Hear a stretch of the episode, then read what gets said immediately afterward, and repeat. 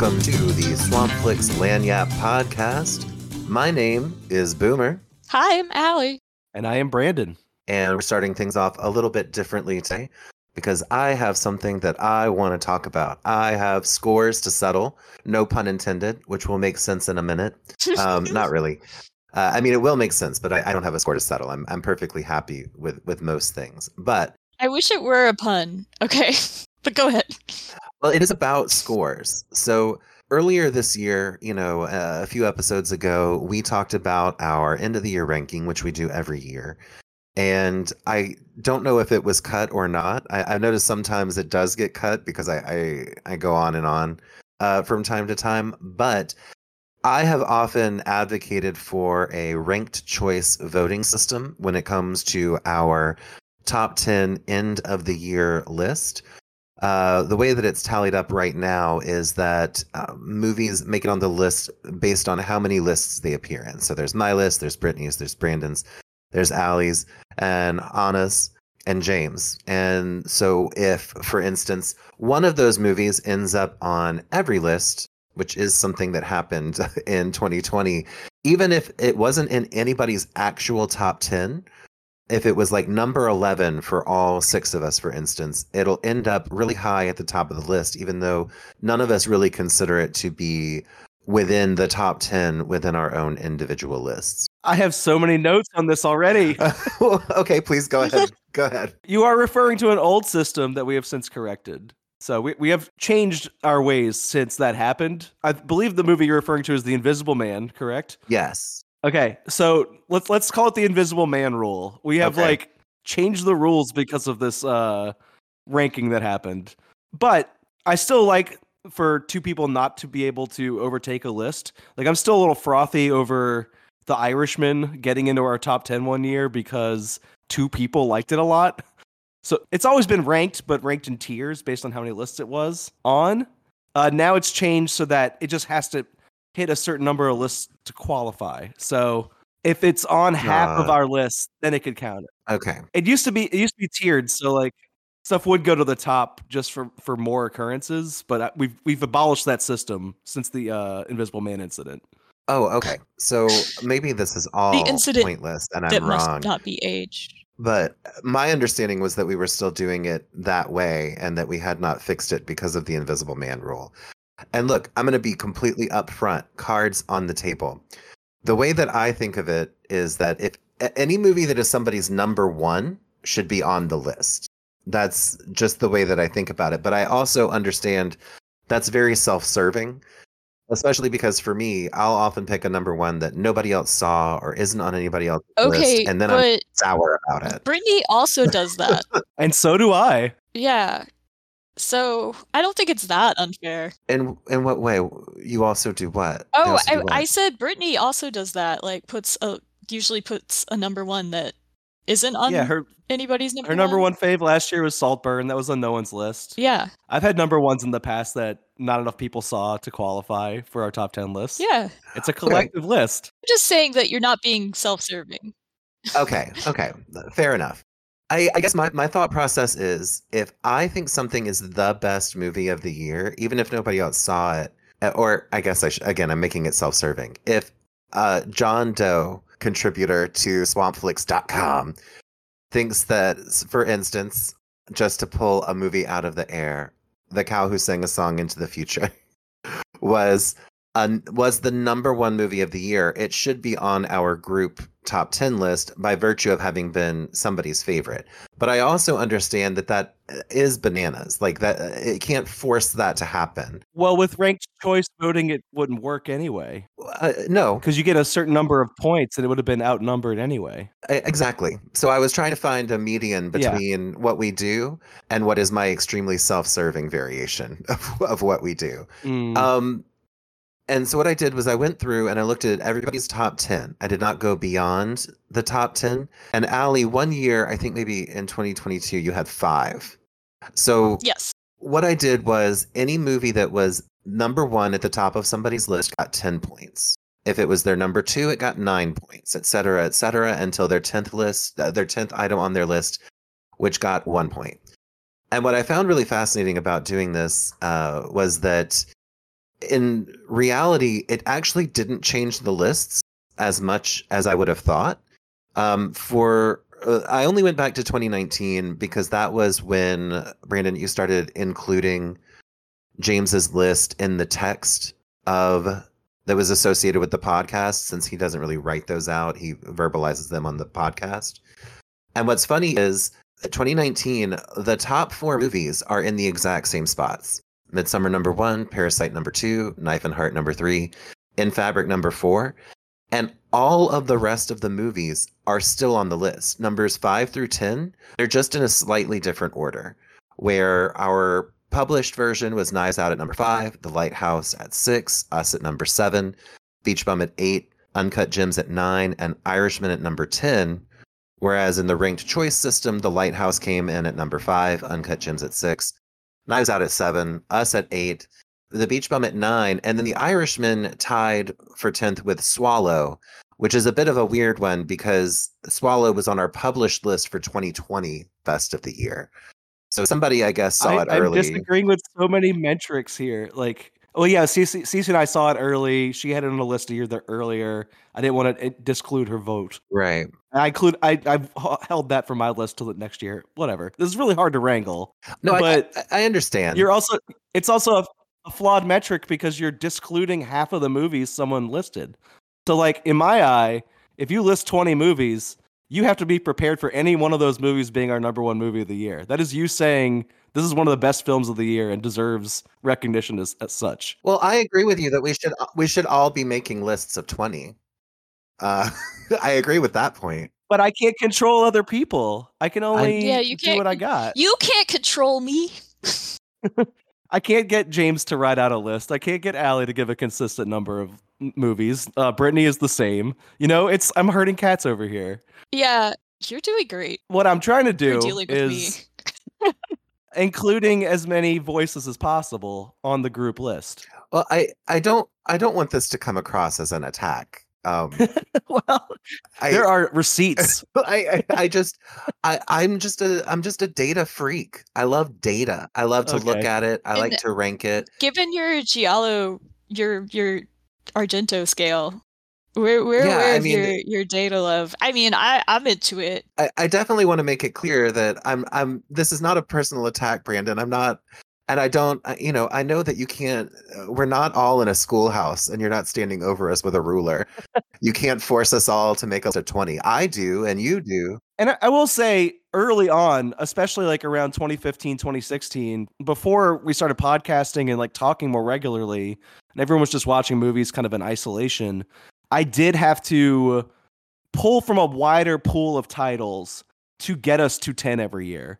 There weren't 10 Mm. movies that all of us had seen uh, overlapped.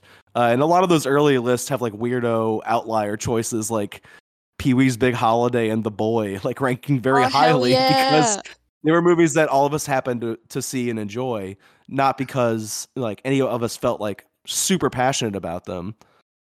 What Fair I would enough. say about your point about your number one movie not making the group list is that I would be a lot more open to that if everyone's individual thing wasn't published. So like you have a published thing you can point to saying this was my favorite movie of the year. That's not being erased by five other voices. That that's out there in a statement. It's there.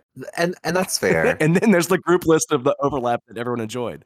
You know, I think my my biggest failure in this was assuming that everyone else would be amused by and interested in this data tabulation that I did. Which now that I say it out loud, um, I understand my foolishness in that in that area. Okay, I am I'm not saying trying to that I you down, am I'm- amused. Okay, Brandon, you do a lot of work. I'm for not going to listen to it without debating it. I yeah, and you do a lot of work for us. You you you put a lot of work in. I don't mean to discount anything that you do. I just thought this would be interesting. And I thought that I would be open about where my initial interest in doing all of this came from, which came from a place of, you know, being a sore loser, I, I guess, sort of. And then finding out that actually even if we did it the way that in my mind I thought would change everything, it actually doesn't change all barely that much. changes anything. It barely changes Well, because I was doing a hybrid version of what you want already. Like I was just doing it in tears. it sounds like you're you're going to be doing it in tears some more because I've hurt you. No, I'm not. I'm not upset. I will not sit here and listen to it without debating it though. Okay. 'Cause I have reasons for all this stuff. Fair enough. Fair enough. I what I actually found were was that things that you enjoyed more that often did not make it onto the top 10 list but were higher in your individual list like doing it with ranked choice actually made your list stronger your individual list than mine or anybody else's so for instance you and Cece really loved we are little zombies and that did not make it onto the published top 10 list for 2020 but using the ranked choice voting system that I tabulated, it would have been number four. And uh, 2020 and 2022 are the ones with the biggest discrepancies. 2020 has a discrepancy of four movies um, Invisible Man, Bacurau, Swallow, and His House, which I loved and was in my top three, would not have been on the list in the ranked choice voting. Um, but it would have included We Are Little Zombies, which you loved, First Cow, which I, I could not bring myself to care about, Portrait of a Lady on Fire, which would have which would have made my heart a little happier. And then especially Ask Any Buddy at number 10, which I know was one of your absolute favorites that year. And I'm the only person who's seen it. So how could it be one of Swampflix's favorite movies if one out of six people have seen it? I, I, I are, hmm, we're in a this is a larger thing than I thought it was going to be, in the sense that I thought this would be less political, but I guess it is sort of political. in Dealing a that, lot like- of uh, structural prog- problems, apparently. No, it's I. I think the system works, and maybe that's what you're saying. that was my ultimate finding Okay. was that I don't want to rock the boat on this. You know, uh, my feelings about things didn't bear I was out gonna in the say data. you you've talked Um, about it before on Mike, and uh, yeah, you just wanted to let everybody know publicly. Yeah, everyone that you were everyone knows wrong. now that I was wrong. That I was wrong. I was so wrong. Um, especially because, except for in 2023, the number one would have been the same across the board. The only difference in 2023 is that if it were ranked choice, Poor Things would in fact have been number one, and it would have exchanged places with Barbie, which would have ended up at number three. I don't agree with that. Ranked choice, but only counting people's top tens. Because Barbie did win in a ranked choice system. But it, yeah, It's just uh, you're, you're not including everyone's 11 through 20. I I would love Yeah. to. If if I had it look, I have to go based on the data sets that are equivalent across the board. Yeah, you're going know. from what you've got. But I do that. I do that. So what I do is if if you submit 10 movies, I still count your number 1 as 20 and your number 10 as 11 points. I just don't have any Oh, points to give you down the line after that. I see. So, for instance, I think Barbie ended up at my number 15. So, with your rank choice that you're because for one thing, foundationally, I misunderstood that you had changed things because of the the Invisible Man upset. Which is something I, I consulted you about. Uh, we had a whole text chain about it a couple years ago. I, I I'm sorry. That that's that was uh that was a picnic at Hanging Rock, man. It's gone. It's it's not in my brain anymore. I'm sorry. But yeah, Barbie was our favorite movie of the year. Yeah, it was. I think it's just like it is kind of disappointing because it is like such a popular movie. but like that's the nature of all these things, right? Yeah. Is like the the most inoffensive, easily likable stuff tends to rise to the top. We have a small pool of people with like eccentric tastes, so like there is a chance for something like Deerskin to become You one of our favorite movies of the year. call us freaks. You can just call us freaks. Yeah, we, are. are not offended. I do think more people would have watched We Are Little Zombies if it didn't have zombie in the title. It's not a movie about zombies, but no one else watched it but me and Cece. Shame. Good movie.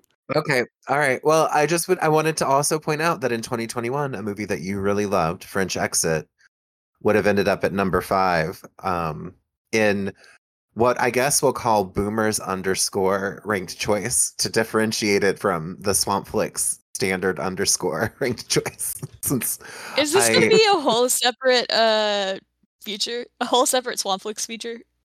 You're going to do your I, top God, I top 10 not. and then you're going to do your your Like ranked an choice. alternate top 10. Yeah. Yeah. Here's my question: Is this good podcasting? Like, God, I hope so. we spend the whole year. We spend the whole year like putting together these lists. I think they're mostly for us, not for other people. You I know don't what? know. Maybe I'm wrong about that. Within our fandom, probably. Right? I I don't. Mm, sorry, I'm gonna say no. It's not good podcasting. As much as I love, I love picking over some some data. Don't worry. I'm gonna disagree that it's good podcasting. Sorry. I should let Boomer have the final word because I jumped in more than I expected to. Yeah, please tell us your findings, though. Your conclusions. No, I'm over it. It's bad podcasting. I'm done. Except to say, Okay, you know, well, we had both a of good y'all run. loved Guillermo del Toro's Pinocchio. It would have been on the 2022 list with the boomers underscore ranked choice voting. I appreciate knowing that one. But Thank you. and and movies that I loved, including His House in 2020, The Green Knight in 2021, and oh most yeah, because I heartbreakingly, the Green Knight on mine too, right? Like me, you, Yeah. and James all had the Green Knight And- on there. and we got it up to number five in the Swampflick Standard underscore ranked choice voting mathematics. Okay. See, I was gonna say I thought it was on there, so it was it higher. was, but it wouldn't Mm. have been with ranked choice. I mean, sorry, with boomers underscore ranked choice mathematics. Oh, But yeah, I I just I thought it was interesting that it actually didn't change things all that much. But if it's not if it's not interesting, maybe dear listener, you haven't heard any of this. maybe Brandon just cut it all. I also do some shrewd editing on the on the podcast. Yeah. It's true. Anytime we don't talk about movies for uh, five minutes, that shit's hitting the floor. Yeah, that's I've noticed. hundred percent fair. Um, well, I guess the other thing that I shared was um, this image from social media where someone explained their star ranking system. And I have gotten into a discussion with people in my that I know and see in, in the meat space in real life about how and we talked about this briefly. I I just think it's more fun to enjoy a movie than it is to dislike it. I think that movies are good, actually. And like so much of the online discourse is really influenced by like driving engagement via negativity because more people are going to be like, yeah, I also hated yeah, that. we got we got a negativity bias in our brains. And part of what makes Swamp Flick special is that we freaks, we little freaks, uh, we have a positivity bias, I think, a little bit. I think of us as like the antidote to like the contemporary state of film discourse. So this um ranking that this person posted from one to five stars of one star, not even fun to watch, agree. Two star, terrible, but there's worse, agree. And then here's where things start to get interesting. Three stars, either well made, but I didn't enjoy myself, or deeply flawed, but I did enjoy myself, which actually re- fully reflects how sometimes I'll write a negative review of something and give it a three stars, or a positive review of something and give it three stars. And then at three and a half stars, we've got neat, but not special. Four stars, love it. Four and a half stars, near perfect with some reservations. And five stars, new hyperfixation. And uh, given the way that I've had to have like these conversations in real life where people are like, How can you give this four stars? You're a film critic. And my my response is always like, Yes, I am the film critic in this conversation. That makes me right. Who though, are like, I- I don't you? Actually, yeah, who are Yeah. you? I've written hundreds of reviews, and if I say it's actually great, then it's actually great because it's just more interesting to enjoy things. I'm sorry that I wasn't South Park pilled as a child, where I find gaining enjoyment out of something to be cringe. You know, I just I have been poisoned that way. Um, I don't think I ever told y'all this, uh, but uh, my sister-in-law one day like was trying to dra- describe Swampflix to somebody because it had come up in conversation. Um, surprisingly, I did not bring it up, but um, she was like, "Yeah, your thing is like y'all review bad movies, right?" I was like, "No, we just like movies." No, we just have terrible taste. Yes, exactly. um, so I just thought y'all I should know strong that disagree. our loving things um causes Well- to be misconstrued, which I don't like. Well, when you say you review bad movies, the the context of that is usually like, oh, we're picking on something. Like I'm gonna Yeah. go pick this movie that's cheaply made, maybe a little technically inept, and I'm gonna make fun of the ways that it falls short of looking like a legitimate production. Yeah. Right. But that's not ever been our vibe here. If we give like five stars to a bad movie, quote unquote, it's because we loved it. And I believe our enthusiasm is usually for like artistic statements that uh, might fall outside the usual metrics of what's good or bad. Yeah. But we're we're actually genuinely expressing appreciation for the end product, even if the means were like not perfect. right. Yeah. I guess what I will say is when we talk about five stars, new hyperfixation, where it's absolutely the best, I'm- I guess I'm going to go ahead and transition and, and talk about what I've been watching. Um, because most Please. recently I saw Madame Web, which uh, I gave five stars. Um, That's Everyone- beautiful. everyone hates this movie, and I'm not going to try and carry water for it as a corporate product. I'm not going to try and carry water for it as a movie that's ac- that's quote unquote great. Actually, I do think that it's good. Actually, um, you know, something like Morbius, which came out a couple of years ago. I remember saying it was definitely the worst movie of the year, and Brandon, you objected, saying that it was too boring to be considered that. Yeah, it's there's nothing exceptional about it. It's just gruel. But that, that to me, how boring it is is exceptional. It's exceptionally oh, boring. My thing is like something is really bad when it's boring. Like if I just yes. vehemently don't like it, I'm impressed that something gave me such a strong reaction and I considered it that bad. But when it's boring, I'm just like, I lost two hours of my life watching this. I think this is a terrible movie. It's just like I didn't walk away from the theater hating it. I just walked away from the theater immediately forgetting it. Ah, okay. I didn't have enough ire to like hold it in my heart all year. Like fuck that movie because uh, there's just like nothing to it. It just like dissipates as like- soon as you walk away from it. There's plenty of movies that I hate, but I will acknowledge that are like just based on the fact that it gave me that reaction. I'm impressed. Yeah. and and there are also Mm. things that I recognize as being like technical achievements, but don't connect with me in any way. Like, for instance, if I were hypothetically making a list of my favorite movies of all time, I would not include 2001 A Space Odyssey, even though I recognize it as a masterful piece of film and a technological achievement, a technical achievement, a wonderful movie that uh, has been very meaningful for a lot of people. It doesn't mean anything to me. So I would not include it in that list. Whereas I would also not include, you know, something that might mean something to someone else, even though it's also a wonderful movie, perhaps not on the um, cultural importance scale of 2001. I think generally, like, there's no point in trying to objectively rank films or rate films, being like, this is good for its cinematography or its editing, which I mean, th- those do contribute to why you love a movie. But, like, do you really want every publication's list to be cluttered with the same titles because everyone agrees on, like, technical mastery and, like, objective quality? Or do you want, like, uh, an insight into the the qualities that that specific set of critics finds valuable and the movies that spoke to them. Like I'd much rather see a personal list of movies you loved more than like an objective list of movies you valued highly. Well, I think that Way the more first interesting. should be published annually, and the second should uh, a crank should come along years later, and uh, and and and fetch some numbers to make um, him feel less bad about his own choices and whether or not he uh, is, has the ability to connect to others at all. There are too many states these days. Please eliminate three. I am not a crackpot. I am not a crackpot. I am not a crackpot. All right, all right. Easy now. Who's eating your thoughts? Okay. Um Madame Web. Uh this movie is is everything that makes it related to Spider-Man is bad. Uh, Um uh, here's a quick summary of this movie if you somehow haven't missed it.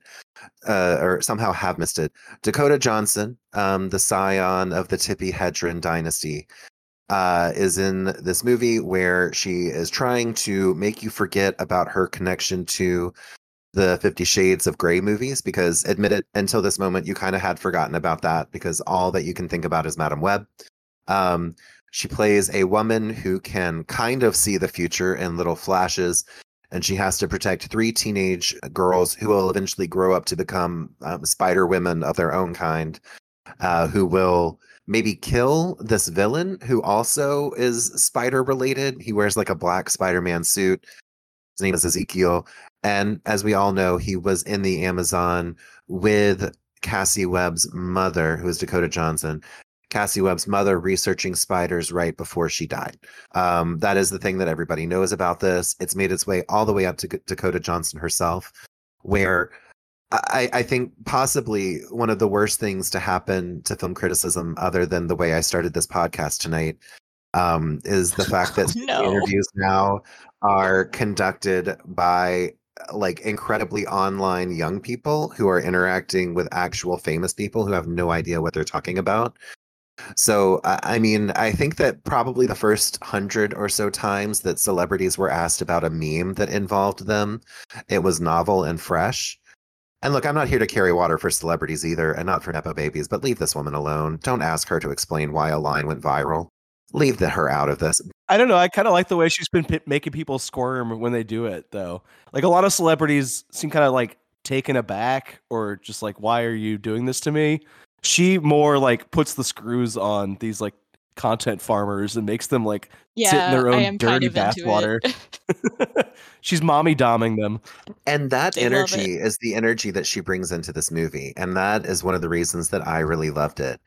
She is so funny in this, whether she's just like, "Mm, Las Arañas, spider people. I I don't I, I I wrote out a whole bunch of thoughts. I even once I sent it over for publication, I was like, oh, I forgot to mention the fact that like she has a coworker in this movie who dies because she has a vision of him getting into a horrible vehicular accident. So she tries to stop him, and in so doing, delays him long enough that the accident actually happens, which I don't think the narrative meant for us to recognize that. Um, the way that she addresses other people, the way that she talks to these teenagers, the way that she talks to everyone, it's just Dakota Johnson exasperated. And that is a lot of fun to me. Uh, if you take a shot every time there's some sort of like web image on the screen, you will die before the movie is over. There's like a really, ex- it's a really extensive like attention to detail that I think you know is actually praiseworthy. Like a scene will start and it'll be kind of through a gauzy or a mesh curtain or through a chain link fence or through some breeze blocks and then it, the camera will pan a little so that that obstruction is gone and then the scene will continue so that like throughout the film through its like filmic language you are constantly reminded of one fact and that is that her web connects us all um i ha- i i'm going this movie is like lost in space or battlefield earth or showgirls which we'll get to in a second where i, I think uh, that it transcends being a bad movie to become like a true piece of art You cannot include showgirls in that list and get away with it. I mean, I think that Paul Verhoeven is maybe smarter than all of us. Uh, the Starship Troopers yes, discourse of the past couple doing. weeks. Yeah, okay, fair enough. Uh, Yeah. maybe Showgirls doesn't belong in this list, but I also He uh, that does is a movie. Uh, that is a movie that I would say is so bad it's good, but perhaps not because of its sincerity. That one is is intentionally it. it, it I don't know. Maybe Pumpkin would be a better. I think that was just so good it's good. Personally. It's campy, but Yeah. it's it's not bad. I, I just I'm gonna go ahead and say, uh, for the record, I really think you should give Madame Web a chance. I know that that sounds dumb. I know it sounds like I'm making memes. I know it sounds like I'm more I, I- I'm morbing it, you know. But really and truly, Madame Web is the most fun that I've had in a movie theater in a long time. Go get some nachos. I don't know, have a drink or a um substance beforehand. Laugh, enjoy yourself. You know, her web connects us all. What more is there to say? So, okay, I know we've done a lot of tangenting, but uh you mentioned morbing and we're talking about like meme films, etc. But let me bring up sexism for a moment. Um has there Okay, yes, been absolutely. a female-led movie that has gone to like morbid levels? Like I know everybody unfortunately we all failed tried to make Jupiter Ascending a thing We sure did. but I don't think it really it was really the same degree. Like Morbius, like apparently I, I never saw it because I heard Brandon talk about how boring it was. Um, was bad. Yeah, but I don't understand the metric. It it was bad and no one watched it, and people made m- memes making fun of it. Yeah. Then the studio re-released it, thinking that the memes meant people had an appetite for it, Yeah, and then it bombed a second time. but I so like I don't understand the metric. I guess what I'm saying is like, I feel like a lot of people did make fun of Jupiter Ascending, and still it made it popular. But like, has that ever happened with a female-led film where it's just been the subject of such a popular meme? And like, once again, I do not care that it is all in jest. I'm just curious because I don't know. It's it feels weird. It feels weird. Okay, that's all I'm saying. I mean, I would say glitter from um, oh, Mariah you're Carey. Right, glitter. I the first one that comes to mind.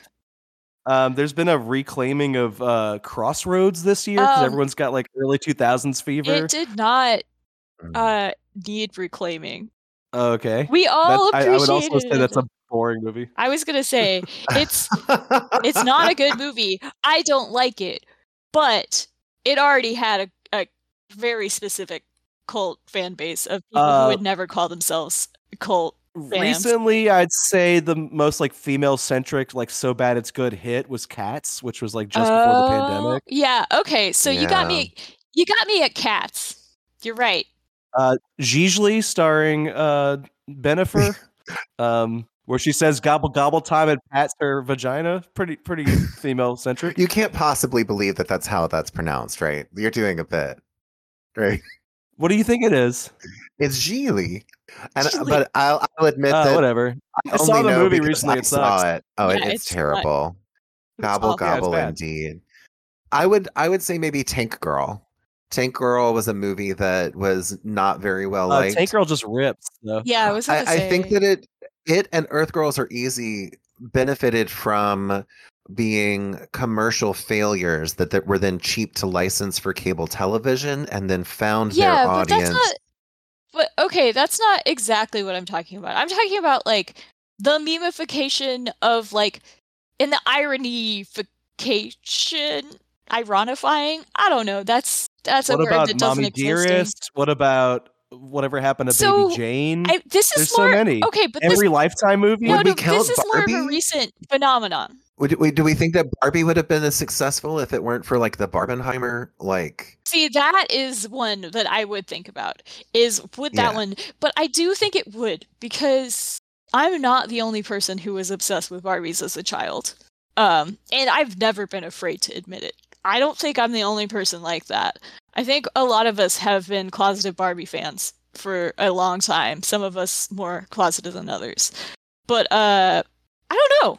You might be right on that cuz yeah, it's the ironic fan quote unquote based marketing that I guess I'm talking about. Uh, Megan last year had a like viral marketing campaign. oh my God, yes, that is an excellent example. I oh would yeah, think. you're right. Megan is a good example of that. Um, especially like having been claimed by the gays. Once the gays claim something, you know, I would say like the major deficit there, if we're just talking about like gender binary, is like uh-huh. who's the femme Nick Cage? Like every movie Nick Cage is and Ah, has like instant meme potential. we don't have But there aren't a Nick lot of, like- It which is Dakota Johnson. who are allowed to go that ballistic. Oh, yeah. no, It is is Dakota Dakota Johnson. Johnson. She is the meme queen. no, Actually, she's no. allergic Dakota to limes, Johnson's more Brandon. that. Um, if we're doing Dakota Johnson as a meme, she is the "Go Girl, Give Us Nothing" do Dua Lipa meme. She is underselling Yeah. this stuff. It's not. It's a different kind of charisma. But yeah, I mean, I think in and of itself that we don't have a female Nick Cage is this whole other gender problem because we don't like it when women are weird on screen. Really, as like a culture, not us. We all love when women are weird on screen. Oh, the more distressed they are, the better. The closer to the edge, the more I'm there. Um, no, I, you y'all have proved me wrong. Y'all have proved me wrong. I just think like there's this viral marketing, like the whole like Zack Snyder bros and the Morbius bros. It's a lot of bros, but Yeah, you might be right about Barbenheimer. You might be right.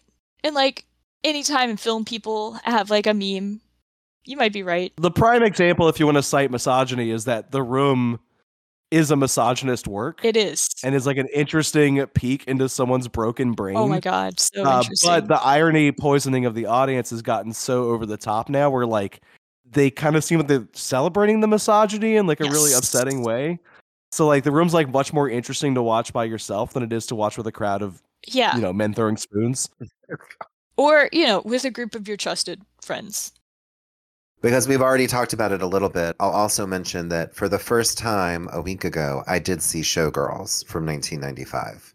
I had not seen it before, other than in like an extremely edited, cut to shit version that used to air on VH1 at like one in the morning, where they had those horrible cartoon bras over the women. It I- it reminds me a lot, like in retrospect, of when E, the Entertainment Network, tried to air episodes of Sex in the City for like afternoon television for basic cable. The only time I ever saw this was at the laundromat, and there's an episode where um, Kim Cattrall was like considering getting uh, plastic surgery. And so the doctor is like drawing on her body with a marker, but they put this like ludicrous they didn't even use like an uh, a censorship bar. It's like a cartoon bra over her breasts. But imagine that for like the entirety of Showgirls, and that was how it was on VH1. Um, I always thought that this movie was um, probably as bad as people said, but also possibly great. And I'm pleased to announce that I uh, love its joys. Um, this movie was great. It was wonderful. It was hilarious. It perhaps has no flaws. Um, for those who don't know, because apparently there are a lot of people who are younger than us who don't remember the Showgirls uh, phenomena and how like bananas it was and how everybody was talking about it. I mean, I guess that was like 30 years ago, but uh, Paul Verhoeven directs this movie starring Elizabeth Berkley, um, who at the time was best known for, and to this day is best known for appearing on Saved by the Bell uh, as Jessie. Um, she is a woman who plays Nomi. She, she plays a woman named Nomi Malone, as in know me, I'm alone, who comes to Vegas to become a showgirl and then becomes embroiled in the dirty, seedy, filthy sexual politic of making it in Las Vegas. Um, after watching it, I watched the the Siskel and Ebert episode in which they discussed it. Uh, Roger called it "All About Eve and a G-string," which is accurate. I have a belief that this is a beloved film among this group. Is that the case? I really liked it as a kid, like too young to see it, but I am I have been reluctant to revisit it, um, even as it's getting a lot of praise recently, because the sexual assault scene like looms large in my head. So like I never want to be like sitting down with a group of friends and being like, "Hey, let's watch this fun stripper movie." Oh yeah, by the way, it has one of those brutal rape scenes I've ever remember seeing in a film when I was a teenager. Like, Okay, it never comes up. so that It is doesn't have exactly why I haven't right. seen it yet, actually. It is Sorry, brutal, y'all. Alli. It is brutal. Yeah. It is purposeful in the satire of Oh, the piece yeah, too. I'm like sure it has a political purpose. Yeah. It's just hard to sit through. Yeah, exactly. Like I know that a lot of movies have scenes like that and they're hard to sit through. Um so I just need to, you know, do the whole like does the dog die website and find out exactly when and then you know, kind of turn it away. Know that it happens. Yeah. It is what prevents this from being like an undisputed cult classic. Like I think if it's if it weren't for that scene, which is almost too much, like again, I, I'll echo what you said, Brandon. It has a point within what is being satirized, but as an audience member, it is one of the most brutal ones that I've ever seen. And in the sense that like even though it's it feels like it goes on forever. It's very horrible to watch. That is, I mean, big trigger warning for everyone who might be interested in seeing it. I would love to see a cut of the film that just cuts that, maybe. Like that would be a five star movie, but then we're getting into like George Lucas territory, and I, I don't know. Maybe we're we're, we're cross purposes with that. Um, I guess the last thing that I could say about Showgirls is that while watching it, I thought that it would pair really well with a with a screening of Poor Things. Like I think those two movies in communication with each other about like a woman who seems incredibly naive and a woman who seems to have no understanding of how the word world works finds herself surrounded by people who um, try to take sexual advantage of her, but whom she turns that around upon. Um, with the difference being that uh, Poor Things is is like great, and Showgirls is wonderful in its own way. I guess we should say. Um, I'm going to try and move quickly through these. I know we've got a lot to talk about tonight. I recently, with some friends, rewatched the 1989 classic She Devil, which I really enjoy. And I also would presume to be well liked within this uh, community. Yeah, I like the movie a lot. Very big personal favorite for Brittany, by the way. Oh, that's good to know. Um, so this one, it's from 1989. It stars formal, former uh, l- sort of blue collar hero turned right wing lunatic Roseanne Barr uh, as a woman who is left by her nebbish Ed Begley Jr. husband for his client, who is Meryl Streep in one of her wonderful early comedic roles. In fact, the reason that we watched this one is that we've been in the friend group, we've been trying to get around to it ever since we saw Death Becomes Her. Oh, such a great one. I, I agree. Uh, and for that, for a lot of the people in the friend group, that was the first time they saw like young comedic Meryl Streep. Like she herself is not like a Nicolas Cage type meme person, but she is mimetic in the sense that like everybody just knows that she's the greatest living actress. So there are people who without having seen her work have absorbed through pop cultural osmosis this idea that she's just like the greatest actress and therefore don't realize that like it's not all, you know, Lorenzo's oil and uh doubt. Like it's you know it's a lot of other stuff too like death becomes her and she devil. Uh in she devil she plays this like paperback romance novelist who has this giant like barbie dream house they pull up to it and it looks like the um the house that the creator of malibu stacy lives in in that episode of the simpsons where lisa creates her own doll. Like it's just pink it's got the big gilded front. She has this like giant indoor pool where it has like a privacy like mosquito netting like you would have over a bed and she sometimes just puts bubbles in it. And so she sort of accidentally um, steals ed begley jr from roseanne barr so she burns down their house leaves the children with the husband and then goes on like a really long revenge plan that involves like making money ruining the lives of her uh, ex-husband and his new love and like in the process sort of accidentally creating like jobs for women like not even intentionally but uh that's part of the plot so i really enjoy this one it's i think it's an underrated gem i think it's very funny and nobody ever talks about it so i wanted to go ahead and, and make another uh, recommendation for she devil um I, as a single person, gathered with some other single people this year on Valentine's Day to rewatch Amelie, which I had not seen probably in at least 10 years. Um, it's so good. Yeah. We did a um recent episode on the uh, value of twee. Yeah, That it's was such a twee movie. We all love twee here. That's the thing. And I love that for us. I agree. I agree. But also, okay, Amelie is one of those movies where I watched it uh, when I was definitely susceptible to the twee fever and was like, this is one of the best movies ever.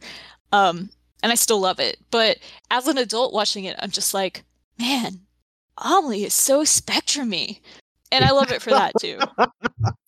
That's not not present. Yeah, she's just like the most spectrumy like main character, and I love it. But you know, I don't know if that's the intent. I had a moment watching it where I was like, "Oh, she's so me, like for real," and I was like, "Uh oh." Actually, that's Uh-oh. maybe not great. Maybe I've spent too much of my life like thinking like her um, after seeing this the first time. And I will admit that its tweeness was a reason that I have not revisited it in so long because I was concerned that, you know, it might not hold up. Like it might be too, you know, Uh, you were afraid it was going to pull a garden state. Uh, yeah, yeah. Um, but in fact, it is great. It is still great. It's beautiful. Um, I guess again, since we always forget to give descriptors on this here podcast that's associated with Swampflix.com, Uh, Amelie is a French movie about a woman whose father is distant and whose mother is also distant, who uh, loses her mother at a young age, and then her father just becomes even more withdrawn. And as an only child with no one to play with and no real caretaker, she becomes uh, essentially she permanently takes up residence in her own imagination. So she she moves through the world. She eventually moves to Paris and she's a waitress, but she views everything through this extremely like uh fairy tale like lens um in a modern sense it's not like she sees people as like the mad hatter but in the sense that like she wants to cause people to fall in love and she'll sit on a rooftop and try and imagine how many people are having an orgasm at once and count them all you know it's a very fun life that she has it's very you know it's the she is she's like a manic pixie dream girl except that she's the main character almost uh, i mean she's almost like a manic pixie dream girl but she is the main character i should say Yeah. and she eventually finds this album that a person like her has been making sort of a photo album where he goes around to various photo booths and fishes the photos that people tear up and throw away out from beneath the machines and from the trash and sort of composes an album of these uh, disregarded broken images which when she discovers it she realizes that actually she is not alone in the world in the way that she views things through this lens of like you know whimsy. Um, and then she sets out to find him but also uh, finds it very difficult to actually open up to him when it's when they're in person. So they're they're kind of chasing each other for a while. The music is great. It's beautiful. It's gorgeous. Can't recommend it more highly. A five star movie for me. Um, and then just to wrap things up i did finally see radiant is the blood of the baboon heart which is the the venture brothers finale movie that came to hbo last year. It was good. If you're a fan of the show you'll like it. Um, you might want to rewatch the last couple of seasons before you do. They got real complicated um, and this one is is also complicated but uh, as as a as a thing that existed and made seven seasons over the course of like my entire life as a conclusion to that i think it's very uh, well done it closes some doors and opens some others but sometimes that's what you want just so that you can continue the story in your mind and your imagination rather than having to see it come to a definitive end at the hand of the creators Yeah. I wish more people would accept that as an ending. But anyway. yeah That's a giallo title you got going there too. it's it's wonderful Radiant is the blood of the baboon heart. Yes. Poetry. It's Truly also great. a very Venture Brothers thing to say. Yeah. oh yeah absolutely uh Alli, what have you been watching? So I've just um still been co- continuing my Columbo rewatch, but I want to say since we discussed that I was allowed to since it's uh movie length episodes, uh TV movies, I uh wanted to say that a notable episode uh was um Goodbye Miss Columbo. I don't know. I need to find the uh, episode name, but anyway, it's great. oh i love that one Yeah, it's so good. So, most Columbo episodes, for those of the people who listen who haven't already listened to us talk about Columbo and then gone out of their way to watch all of them, um, most episodes start out with us seeing the murder. We know what happens. The show is watching Columbo put together what happens, which is what makes it unique from like the standard detective show. Um, in this episode, we start out at a funeral. And we are led to believe that it is Columbo's wife's funeral. And there's this a lot of voiceover and it feels very there's a lot of drama going on here and yeah, it's a lot of flashbacks to what led up to this, including someone killing their boss, this lady killing her boss cuz she's trying to get revenge for her husband that Columbo got locked up. She thinks. I mean, it was all up to a court case, of course, but he was the one that figured out that he was the murderer. So this lady takes it upon herself to get revenge both on person that snitched on her husband, causing him to do a murder, and Columbo, who, you know, he is like, I gotta put you away. Um, it's very great and it's got this like ridiculous kind of almost soap opera or like I don't know. I know it's referenced enough, but we'll reference it anyway. It's almost a Twin Peaksy vibe, even though it's only a it's a couple months pre Twin Peaks. But because I looked it up. anyway, the main lady, like murderer in it, is Helen Shaver, who was Vivian in Desert Hearts. And so this Oh, whole cool. time I was watching it, like, wow, I kind of love her. I love this. I love all the drama she's bringing to this. This is great. It might now like be one of my favorite Columbo episodes. I'm gonna be honest. Um, in a show with plenty of great episodes, this one really stood out to me. I there's just something about you know her playing this like uh once again we love our women unstable and weird. This unstable lady trying to get revenge for her husband and going after the cop even though the cop like is just like i know it's her. I just need to get proof that it is her. Because yeah the whole time he's just kind of putting on this act and of course it is he did not actually succeed in killing columbo's wife. This is totally an act. He puts on a fake funeral which is the most like it is unhinged in a way only columbo can do. Because he's just always doing that stuff. Yeah i really enjoyed this one. Um big recommend if you're rewatching columbo. The highlights you know. Um so uh that's been my watching but i mean if i'm allowed to talk briefly tv it led me to find out that the same actress is in the 1990s poltergeist tv series Oh, the legacy. okay i was gonna say did either of y'all know this existed Not me. Okay. I just won the bet because I was like, I 100% bet Boomer has watched this show. Um, it's great. No Zelda Rubinstein, no deal on my end. Okay, it's not the movie at all. It's like they just used it an excuse of the movie to make a spooky 90s like supernatural show. But it's also kind of great. And it's not even the only show that they did that with, or the only movie that they did that with in the Yes, 90s. no, it's Because there was also Friday the 13th, the series, Yes. which had nothing to do with the Friday the movie, yeah. 13th movies. the 90s were just like that. They're like, well, Buffy is big, so But Yeah. anyway, I I started it and I'm just like I'm about to watch all three seasons of this show and if they ever did a reboot, I will be a faithful follower. Um so yeah, uh recommend to that for people who like trashy, cheesy TV.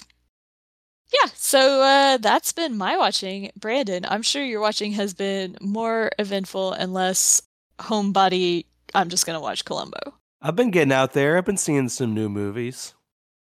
I guess since I already mispronounced Gigli, I'm just going to stick with that pronunciation. Please. Um, we're talking about a lot of so bad it's good stuff. I've watched the new Jennifer Lopez visual album, This Is Me Now, a love story, which I don't know if you have seen any uh, promotional materials. I've seen some. It had a lot of potential to be something fun. Like uh, the the three minute trailer for it has all these like fantasy sequences where there's this giant heart factory uh, where like her heart is run by flower petals and she has all these factory workers like dancing to keep her broken heart alive wow.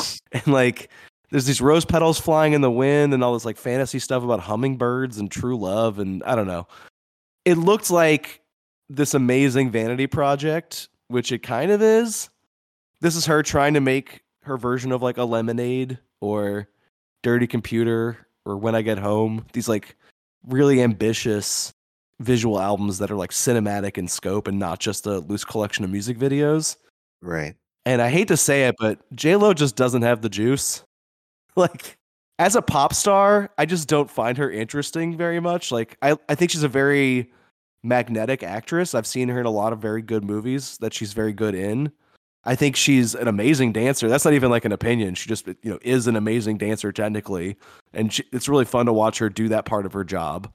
But like, as a pop singer, she's been around for thirty years now. Feels like, and what have we gotten out of it? Like, "Waiting for Tonight" is a great song, but I, I dare say that's it. I, I find Jenny from the Block to be like a very um embarrassing PR anthem. Yes. it's very uh, strange to hear it celebrated, uh, like it's like good work when it's just you know public relations. And what's interesting about this movie is it, I thought that even though I don't care that much about her music, that I would be like really taken with this ambition. She put twenty million dollars of her own money in this project. Uh, that's like promoting her new album and promoting her reunion with uh, Ben, who appears in the film as two different characters. One himself, and the other a Fox News commentator who is dressed up to look like Donald Trump. Um, beyond the factory workers, there's also this like team of there's multiple teams of people who are like helping J Lo get by. So like she has these friends that go to all of her weddings in the movie, and um, there's also a council of celebrities that play members of the Zodiac, and they just kind of chime in like a Greek chorus. Um, that sounds fun, right? That sounds like yeah. kooky, weird stuff. This movie's so normal. Like all of the fantasy stuff is contextualized as dream sequences that she then analyzes in a therapist's office. Fat Joe plays her therapist. Speaking of people on her team, her various teams supporting her, and it just quickly backslides from like Lo working with Tarsem, you know, like the cell level, like high fantasy stuff. Quickly backslides into just like modern streaming era, like rom com Lo, which, which is not an interesting part of her acting career. Like besides Hustlers, she has not done anything interesting since the 90s um, in terms of acting. The Boy Next Door is a movie that is so bad it's bad. It really wants to be so bad it's good, but it doesn't have the sincerity that makes Madame Web the one that connects us all. I think that movie's sincere. There's a couple funny moments in it, but it's mostly just boring. That's its main sin. Yeah, that's true. It's not like winking at the camera. As as is required of me by my birthright, I must also point out that "If You Had My Love" is a bop. Oh, I do like that song. Yeah, in Okay. in addition to "Waiting for Tonight." Would Mariah Carey have smashed if you had my love much harder than J Lo did? Probably. Mm, Yeah, you might be right. you're gonna get me in a lot of trouble at the bar. I can't say anything, or I'm gonna get jumped. Um, Uh oh. Love Don't Cost a Thing is is also not very good. In addition Oh. to Jenny from the Block as her other like big hit. Love Don't Cost a Thing is it's fine, but it's I don't think it deserved to be. Okay, I I I kind of I kind of really like that one, but I get it. I get it. But also, There were a lot of songs are, like, things that decades sounded like old, that though. a little bit. But yes, they are like decades old. I will say this: I do, I did really appreciate her Super Bowl halftime show a couple years ago, but it was also co-headlined with Shakira and had a lot of um spectacle supporting it. Uh, so I don't know. I, I just I think she's like a middling pop star. If if she's like a triple threat, that's like her least threatening um arm of her career. Uh, and I thought the movie would overcome it in like these like high fantasy ambitions, and it really quickly backslides into her like least interesting preoccupations. And it's just kind of like a tepid, nothing of a movie. Yeah. Another movie that wasn't quite as fun as I wanted it to be, but was a little better. I saw Lisa Frankenstein in theaters. Uh, it is the directorial debut of Zelda Williams, Robin Williams' daughter, which I did not know until after I saw the I movie. I did not know that either. Wow. Uh, but it was written by Diablo Cody, which I did know watching it because y- if you have an ear for that dialogue, you, I was you will gonna not say miss you can't not know that, but yeah. It was very cute. It reminded me a lot of when I was a kid, and you would get like movies that kind of look like Tim Burton movies, confused for his work. It's like before you Mhm. knew what an auteur was, you'd be um forgiven for mistaking like Coneheads or Casper or the Addams Family movies as being the same thing as Beetlejuice and Edward Scissorhands. And this movie is kind of in the same ghoulish suburbia as that '90s era of Tim Burton's work. Um, it's set in the late '80s, uh, so it's it's around that time. And as the title suggests, it's a mashup of cutesy, ghoulish content from that era. But it's more like Tim Burton and John Hughes than it is like Lisa Frank and Frankenstein. Um, Cole Sprouse plays the creature that is raised from the dead by an angsty suburban teen. Oh, I Uh, love the- this. Diablo Cody dialogue is very cute. It's there's a lot of jokes that are funny objectively, like good punchlines, and the wardrobe's fun. I like the whole vibe of it, it it's very much in the style of like a Heather's style comedy. You and the other. But the editing and the score just let all these like wonderful qualities just kind of rot in dead air. There's just something really off about the pacing of it. Where it's it's one of those movies where you're watching and you're like, I, I want to edit this myself. Like I want to get in there and snip Oof. the th- three seconds here after that joke That's rough. hits. You know what I'm saying? Like, do you ever feel that? Uh, like, very Mm. much. Um, that's how I feel anytime I watch any episode from uh first uh, season of uh Star Trek Next Generation. That's exactly how I feel. Is I'm just like, oh my god, I wish I could go to the editing room and just trim off some of this. So yes, I I definitely feel that, especially as someone who like has edited things. I'm just like, oh, Tim and Eric had a good way of turning that unintended pause after a joke into its own oh um Yes. cringe space like in this like kind of weaponized way. This is one of those movies that's like doing it by mistake. Like there, there's just like a lot of like great parts that aren't quite assembled in the right way. But if i was 13 and i hadn't seen heathers before or my boyfriend's back or edward scissorhands or all the other movies this kind of reminds me of um i would probably like it a lot more. I, you know it's it's filling a very specific niche and every year there's another angsty gothy suburban teen who emerges from their coffin I was gonna say who have need no something like new this. movies. right. They need well they have wednesday on uh netflix. That you know tim burton is still working out there. Uh, they, that show is very popular i've been seeing a lot more goth like- makeup out in the world since then It it was, but it's not, you know, them going to go see a, a movie in the theaters and then like talking about it with their friends and be like, I don't know.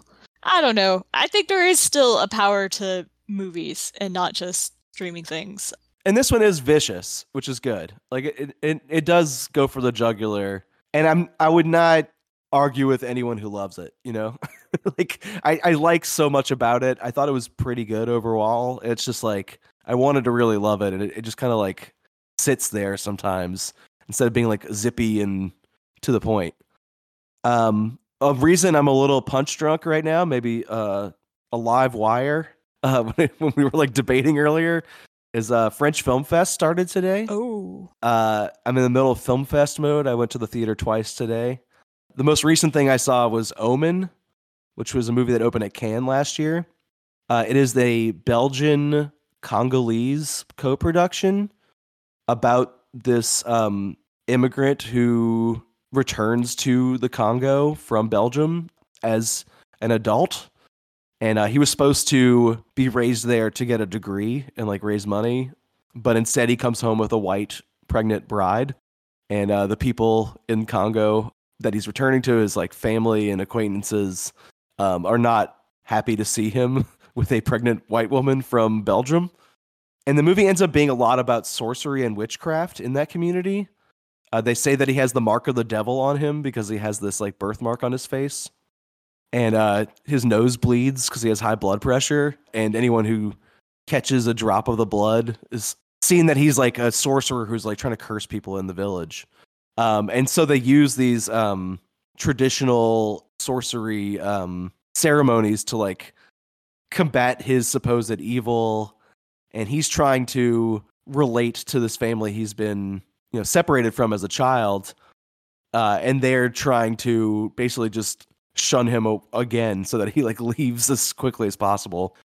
And then the movie branches out from there in a way that I found very interesting. Like you think that's going to be the main protagonist the whole time, and instead you get different perspectives, um, mostly from people who live in that community, and it takes their viewpoint more seriously. Like it's not just this outsider story. It's, it, a lot of it is just people in that community dealing with their own shit and a lot of it is about familial obligation and like religious conservatism.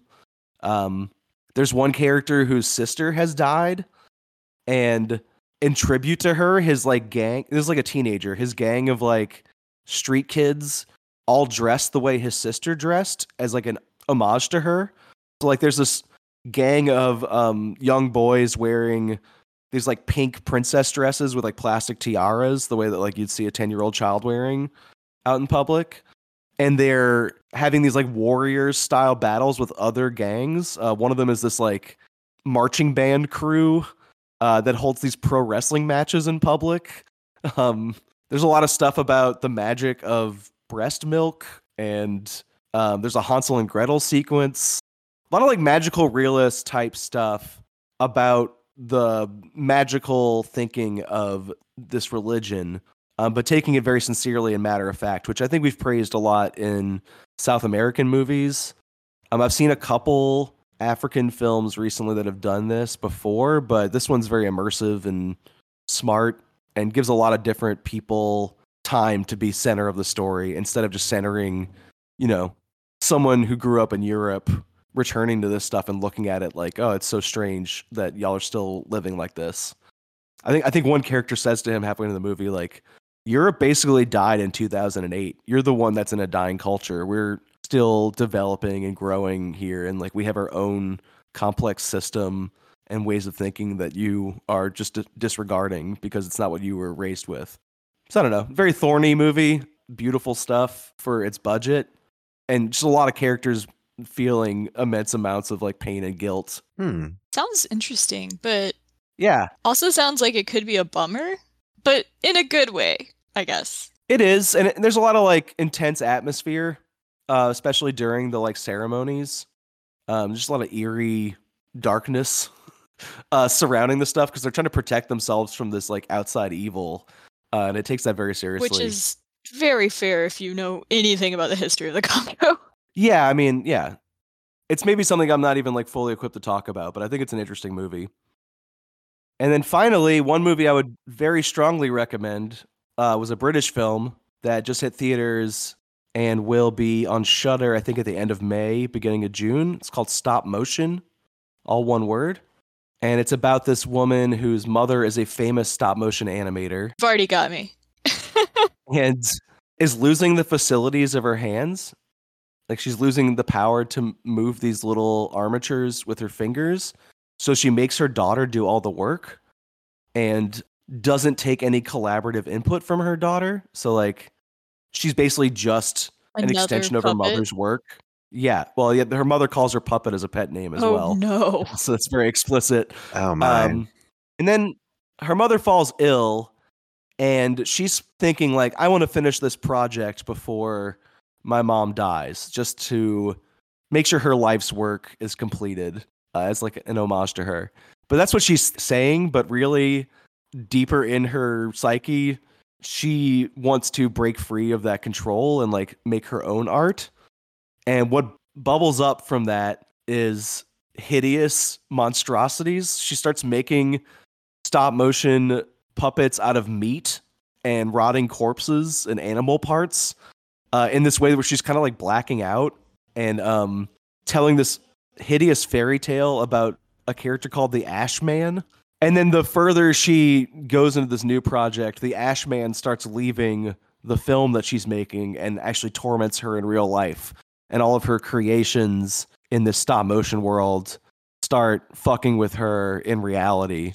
So it's an it's an artist going mad story. I think it's very good if I had any critique of it, it would be like there are movies that are just like pure hell animation that a lot of people just don't have the patience for. So like Violence Voyager or Mad God or The Wolf House, I think are all like great cinema, but this is more like giving you small morsels of that to make it a little more palatable. Do you know what I mean? Like yeah.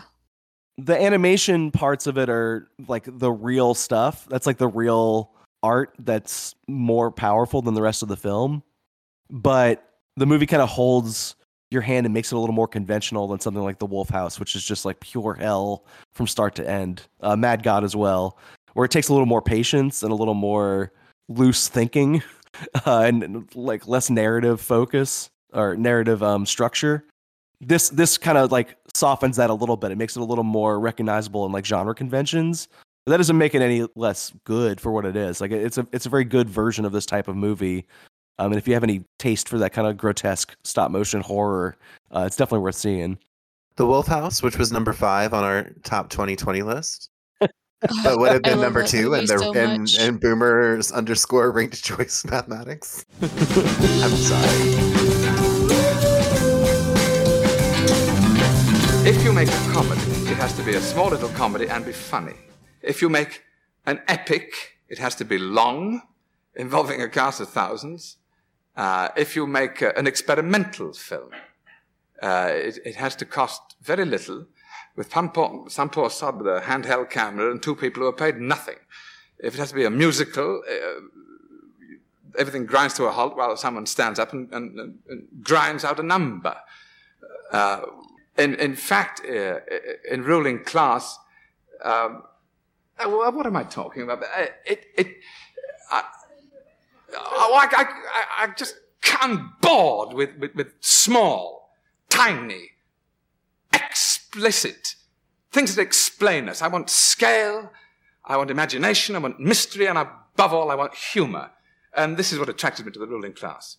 For this week, I had my very good friends here at the Swampflix Lagniappe podcast watch The Ruling Class uh, featuring Peter O'Toole.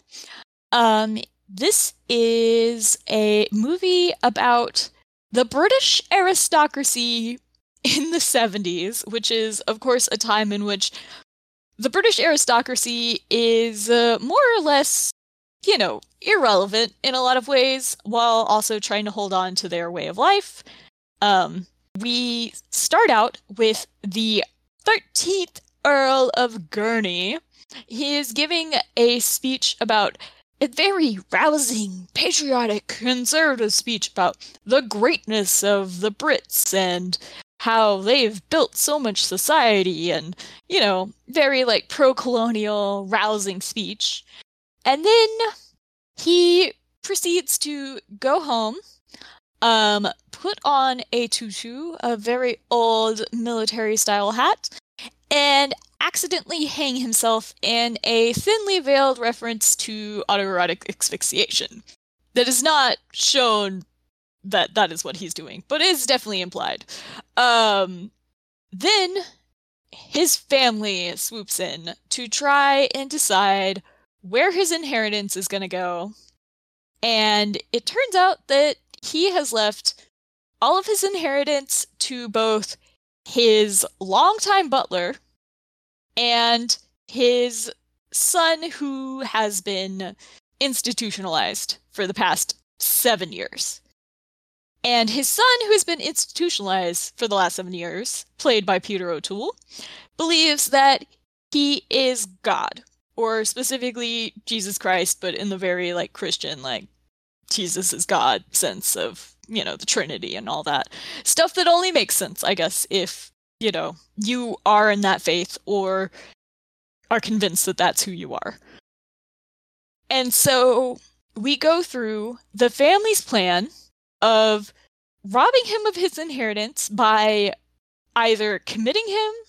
Well, they say to have an heir from a woman of his choosing, which is his uncle's mistress, actually, or, their choosing, rather. A woman of their choosing, who is his uncle's mistress, and then to commit him, so then they are back in charge of the family's fortune because they are in charge of this small child's wealth or just to straight up commit him. Um, and so we watched their scheming while also witnessing a critique of the behavior of the aristocracy versus this person who has been, you know, left in an institution because he is a schizophrenic. Um, I personally I know there's, you know, the whole ableism aspect as a mentally ill person. Like, I get it. I am probably the worst mentally ill person about discarding it, though, because I personally really love this movie. I think it's hilarious. I think Peter O'Toole is great in it. Um, I love the everybody in this class is messed up and just a little bit nutty and horrible commentary. Um, at the end, it turns out that once he is encouraged by his uh, new bride to become more normal and, you know, socialize himself, he is even worse of a person. And uh, then is convinced he's Jack the Ripper. And he's celebrated. Yeah, he's celebrated for it. so yeah, it's a great uh class commentary, and in our recent era, I feel like of class commentary movies, you know, Triangle Sadness, Parasite, etc., Infinity Pool, if it's in real well, like this movie could be made today and we'd all still relate to it. I mean, it wouldn't be quite the same, but you know, it's still very fresh, unfortunately. Well, it would have to be made in Britain, though, right? Or at least somewhere with a noble class chosen by God. Yeah, yeah. Because the sort of like central joke of it is that he's just taking their self-inflated sense of importance Yes. to its most logical extreme. Exactly. It's like technically he's schizophrenic or whatever, but really he's just like a caricature of their own ridiculous sense of self-worth. Exactly. He's like, if I am chosen by God to be noble, then therefore I am an extension of God, Mhm. just like Jesus Christ. And then he starts saying grace to himself. And he's like walking around the garden saying, What a beautiful day I have made. Yes. Because he's just like the most efficient, true to the nature of nobility member of the family. Yes, exactly. Um, I was just gonna say, what did y'all think about it? But it sounds like this was a hit. Well, I'd be curious what Boomer thinks about it in particular, because I think its two main sins are that it is a two and a half hour comedy, which is a lot to ask, and it's also a musical where the songs are kind of bad on purpose. Yes. Like, uh, there's a lot of like vaudeville type numbers and kind of like pub drinking songs. It's um it's genre spanning and um just as disjointed as its main character, I guess. It's also a foreign comedy. Like, hmm I guess you know British comedies can translate well to America a lot of the times, but there is a lot of culture specific stuff Yes. that are obviously like dog whistle topics for British people to lock onto and understand immediately, where it might take you a couple contextual clues to get the joke sometimes. So I, I, I'm curious uh, if Boomer enjoyed this comedy musical that's two and a half hours long. So I went to look at the Wikipedia page for this uh, movie after we after I watched it, which took more than a day. Like I set aside a huge like chunk of time, and then I I went to Criterion, and I was like, oh, this is two and a half hours. I actually set aside two hours for this because I assumed, knowing that it was a comedy, that would not be that long.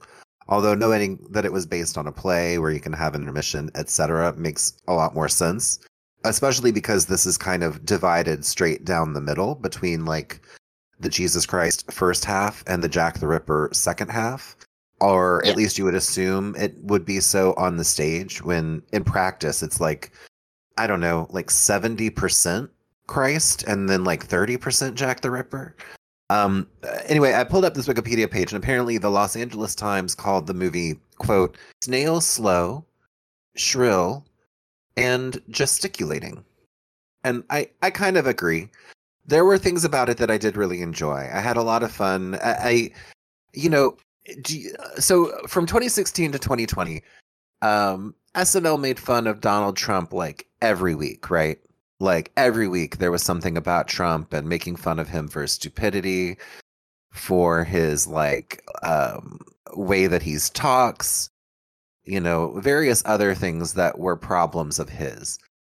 But the thing was, Saturday Night Live is supposed to be funny, and I often did not find those sketches funny because what it was functioning as was the, you know, quote unquote American liberal voice of, you know, criticizing the aristocracy. But what it was trying to do was just make you laugh because you agreed with it without actually trying to be very funny this movie i agree with like philosophically like it's like society right which we watched years ago for the movie of the month where i am in complete agreement with the thesis which is that um, the ruling class is full of um, people who see themselves as god or alternatively they see themselves as above the common man to the point where you know they have the right to just kill with impunity and you know some of the images i really enjoyed that like made this clear were like him addressing the house of commons at the end and it's like literally full of corpses like everyone there is so old fashioned and their ideals are so like um necrocratic, as we often say about the U.S., where you know we live in a necrocracy, which is where the government decides who lives and who dies, and that's what's happening in the, the House of Commons. Well, that's the House of Lords. Is the one Uh, House of Lords. I'm sorry. Yeah, yeah. Sorry, House of Lords. Uh, that having been said, I don't know that I enjoyed this. Uh, I'm afraid. Um, I really, en- I really liked Peter O'Toole's performance. I appreciated the the wife who shows up that uh, is the, actually Oh, the mistress of his uncle, and she is brought in to portray a fictional character that Peter O'Toole's Jack um, although it's during the period of time where he calls himself JC, as, as in Jesus Christ.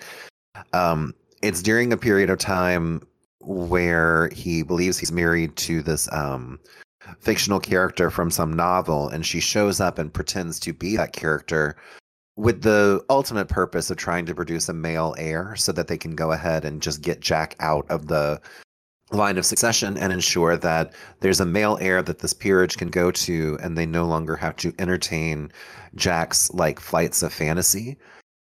All of that is stuff that I agree with, but I didn't necessarily think was funny. I have like two minds about it because I also wrote the word shrill down in my notes because it is shrill. But it's like shrill in that like Monty Python kind of way where like Yeah. everyone's yelling at top volume and like saying kind of purposefully nonsensical, empty jargon at top volume. That's half of the movie. And the other half is this more like dry British humor. It reminded me of like the Ealing comedies, like Kind Hearts and Coronets, that kind of like underplayed humor where it's it's biting, but it's not yelly. And this movie does both of those things kind of back and forth. And I laughed a lot at these lines that were like kind of underplayed. So like before he arrives back home from the mental institution, the matriarch figure in the house asks if he's artistic. Oh yes, Meaning, is he gay? Yes, Which I thought was that like very was so funny, good. like, is, euphemism. is the the thirteenth Earl of Gurney like he uh yeah given how he was found like the family's just like well wasn't he a little artistic Oh, okay. So I, I got, I got Yeah, the that line characters they were talking about. so funny. But, um, yeah, that made me laugh. Um, just like the idea that there's a character who, um, who's officially assigned as like the master of lunacy was very funny.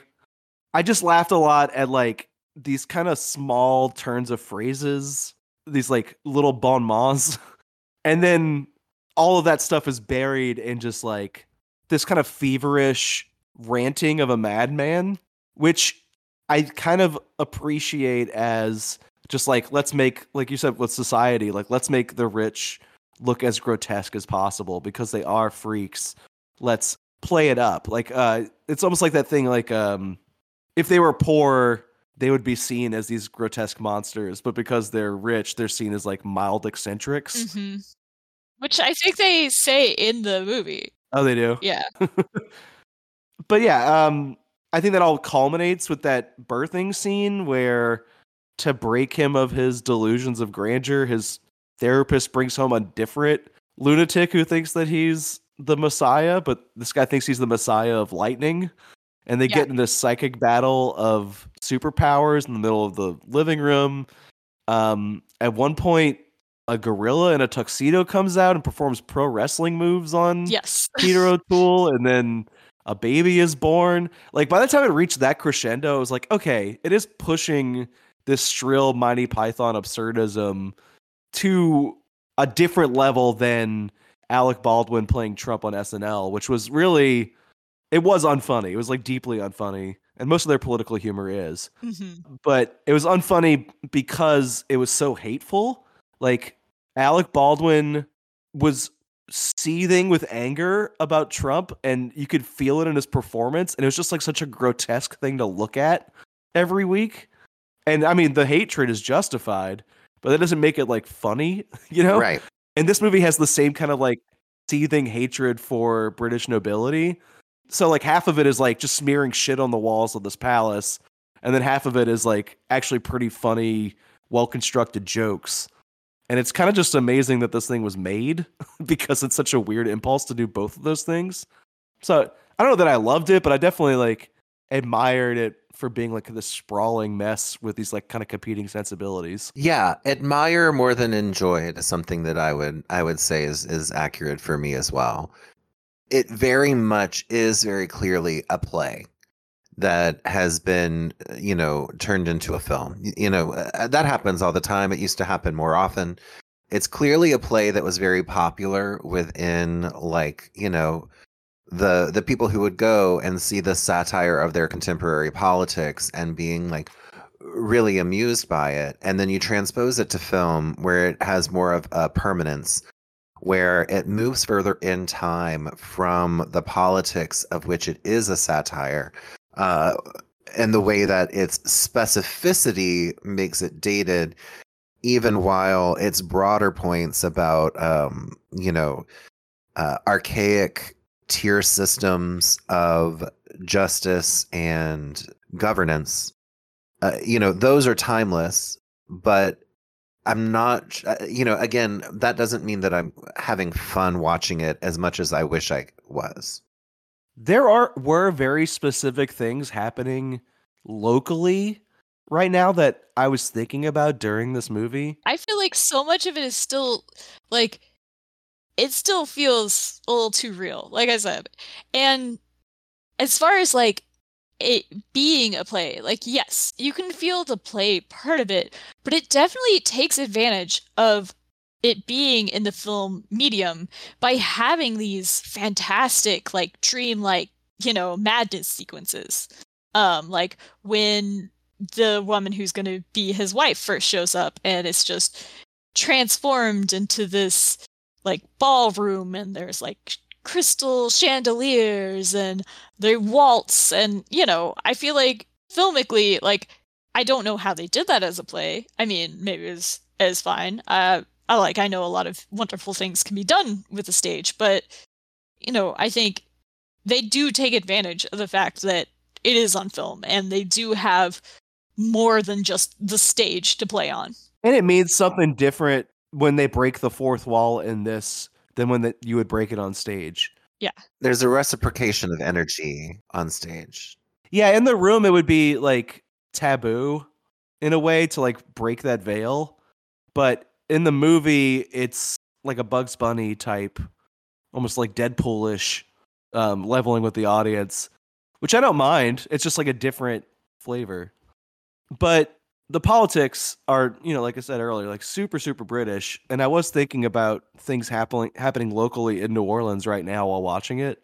Um the final speech where he's going on a rant about like punitive justice and like uh basically just like punishing the citizens for being of the wrong class Mhm. like bringing back the death penalty and whatever else he was ranting about i mean currently right now in louisiana like jeff landry uh newly elected governor is running this like legislative section where they're basically eliminating parole as an option while also lowering both the age that someone can be considered an adult while accused of a crime and also lowering the bar of like what will land you in jail for a very long time if not life so like it's not like this is separate from specific local politics to me and even the sort of pageantry of the nobility um on mardi gras day this year i tried to watch this uh, pbs broadcast of the rex and comus ball which Oh.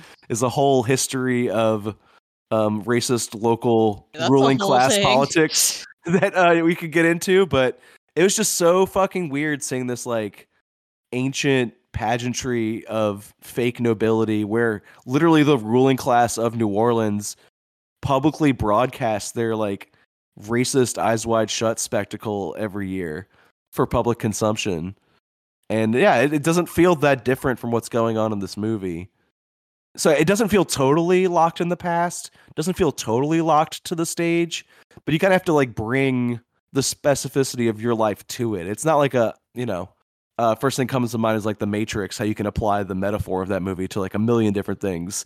Uh, this, it's like you kind of have to meet it on its own terms and then see the way that th- those might apply to your life. Yeah.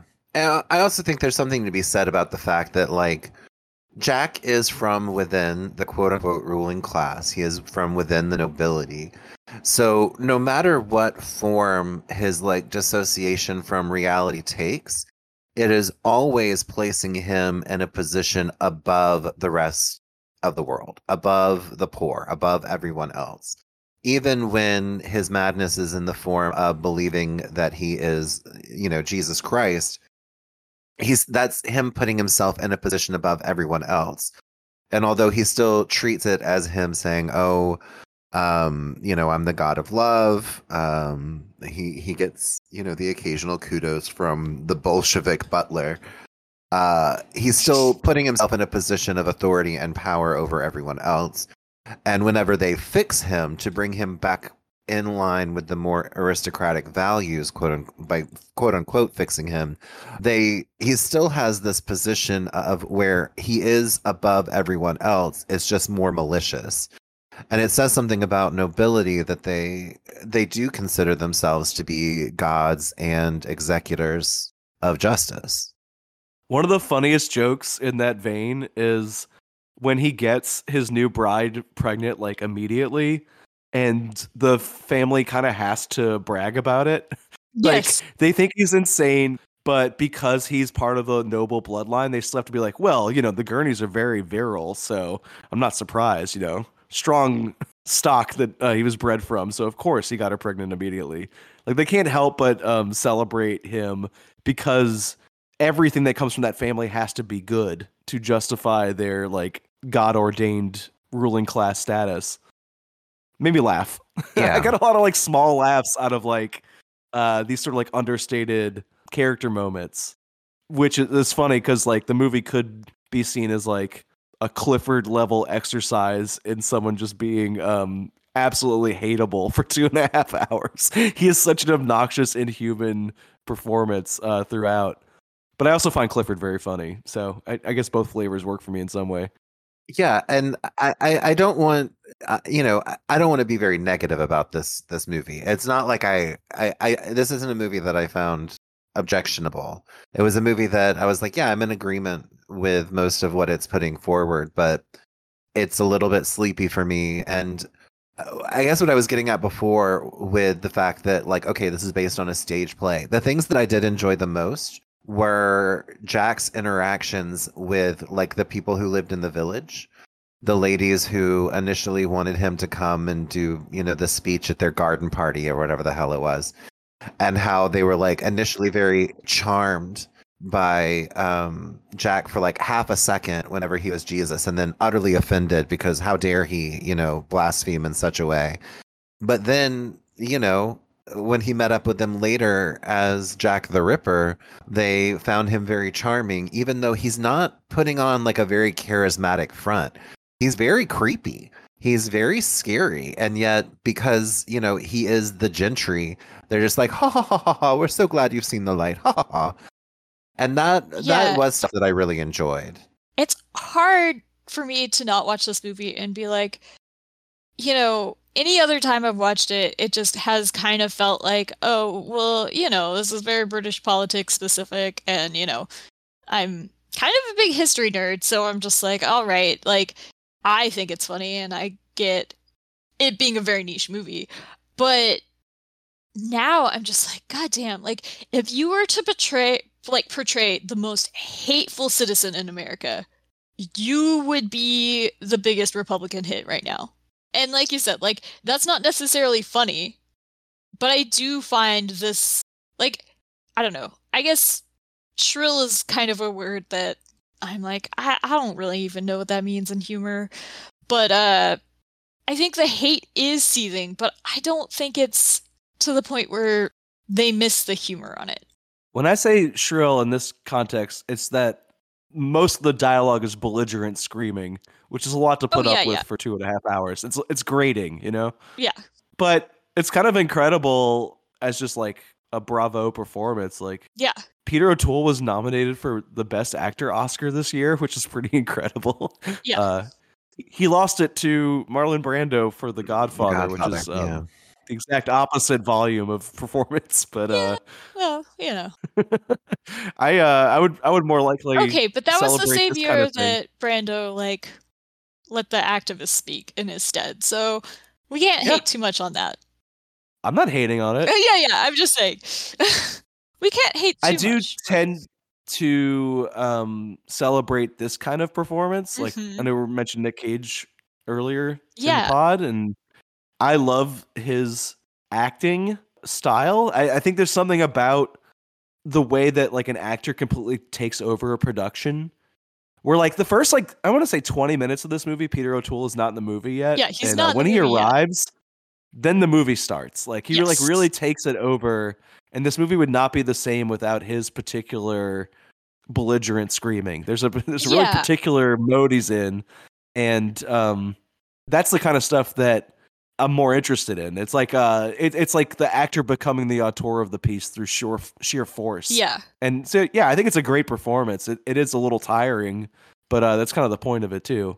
Yeah. I mean, he does carry the movie like on his back for most of the time. I do like the lady who plays his aunt who eventually comes on to him. So performance just like she just has these faces during like every snide like one liner that I'm just like I I love that. I love your just snide one liner and the face you make afterwards. She was great. I liked his bride's um to the audience monologue about how sex work is just another acting job to her. And she equated like having sex on her wedding night with this like basically this John as like the same as working with Stanislavski. Mhm. you know, like the, it's a very funny monologue just about the overlap of acting and sex work. And I think she like they give her the three minutes and she makes a meal out of it.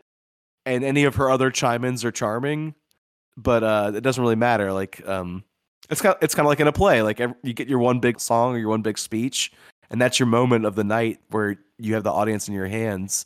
And she carries it well. I don't know. I get y'all aren't as enthused, but I liked it. I yeah yeah I'm I'm glad at least it wasn't a chore, even if it was long. I didn't say it wasn't a chore. I said I liked it. you know, usually for these episodes, I will rewatch a movie. Yeah. A second time. Like I'll sit down and watch a film with a notebook Mhm. and take notes and pay attention very like intently. And then as a refresher later on, I'll be like folding laundry or eating dinner. You know, I'll, I'll be busy, but the movie will be playing. And um, I did not do that for this film. I think once was enough. I got it, and uh, I didn't really need my brain pummeled a second time by it. So I wouldn't say it wasn't a chore, but I did enjoy the work. Yeah, I'm not sorry I saw this, just to clarify. Yeah. No, no, I I'll make you sorry. No, um, there is something about so uh, we talk about this sometimes where comedy is very culturally specific in Yes. a way that drama can be more universal because comedy often relies upon um, you understanding the differences between classes within a certain culture that's being Just- mocked cultural touchstones. Like, yeah. Um thing, you know, you can't satirize something that nobody knows what you're talking about. Uh, you know, like something that might be satire like a satire in one culture might not be in another. And so England is sort of our closest cultural cousin, right? Yes. Um in the states, them and, and like Canada, I guess. But so uh, we can find UK comedy that is maybe a little broader, much funnier. Like there is a universal appeal to Holy Grail. I really like Life of Brian. I love Yeah. Faulty Towers, even though it's aged Oh, kind of poorly Yes. in, in yeah, it has ways. aged extremely poorly, but yeah, it will never stop being like one of like three DVD box sets that I had in my household as a child that Yeah. sometimes is just kind of comfort watching. Yeah. And and I, I think that we have that with England in a lot of ways because of our, you know, very specific and I'm saying England and you know, I I- I'm I know England and Britain are not interchangeable, but that's just um, you know, that's the terminology I'm using for this specific Yeah. point. England, Britain, UK, it's all a complicated mess for us people in the colonies. We don't even we don't even know where all of the states in our own country are. I mean, It's true. If You you, know. ask me to chart out the Northeast, I'm doomed. I geography is my worst subject too. Like, if you were to give me like a map of, you know, continental Europe, I'd be pretty good.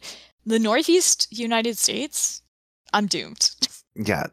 I and that having been said, I I think that like I'm in agreement with you that there's a lot of British comedy that I really enjoy. One of my absolute favorite shows is Garth Marenghi's Dark Place, which I watch like at least once every God, I love years. that movie. That that show. Oh, I love it so much. But yes. But there is something specific and timely about this movie in particular that makes it not as universal as those. Um, insofar as it, even though you don't really even need to know the specifics of it, I don't know. It just it it it doesn't hit any specific touchstones for me in a way where I'm like, yes, I'm actually finding this very funny, in the way that you know some of the other things that we mentioned did and do. But that having been said, like I said, I'm not I'm not mad that I've seen this now. You know, I mean, for a musical, that's a pretty good endorsement from him. you know, it took a very long time to get to the things that I found really entertaining about it, and when it did, I was entertained. But you know, I probably won't see this again. We are the Village Green Preservation Society. God save Donald Duck, vaudeville and variety. We are the Desperate Dan Appreciation Society. God save strawberry jam and all the different varieties. Preserving the old ways from being abused. Protecting the new ways for me and for you. What more can we do? We are the Draft Beer Preservation Society. God save Mrs. Moss and good old Mother Riley. We are the Custard Pie Appreciation Consortium. God save the George Cross and all those who run Waterloo.